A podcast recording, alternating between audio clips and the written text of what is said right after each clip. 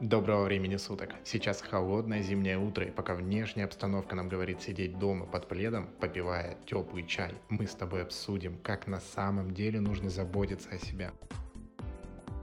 Что сразу нужно сказать, что забота о себе – это в первую очередь действие, которое ты делаешь.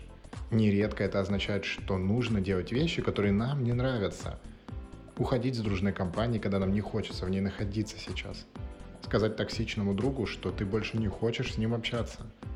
Либо начать делать вещи не потому, что ты хочешь чего-либо признания, а, а просто потому, что сейчас тебе хочется этого.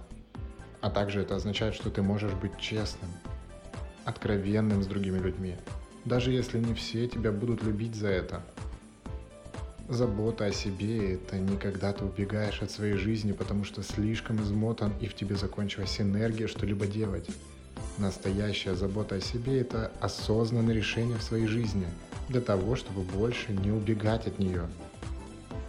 Когда ты не пытаешься себя исправить, либо исправить других людей ради общей картины, а принимаешь, что некоторые вещи могут быть такими, какие они есть. Ты по-настоящему достоин делать вещи, которые тебя радуют, и ты это и сам знаешь. Чтобы что-то изменить, нужно принять то, что уже есть сейчас у тебя.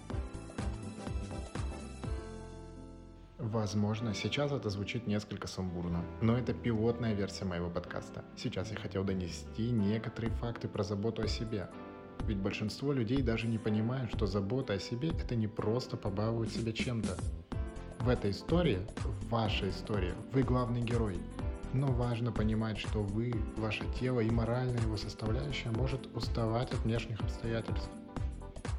Заботьтесь о себе и больше слушайте себя. С вами был подкаст Доброго времени суток. Хорошего дня.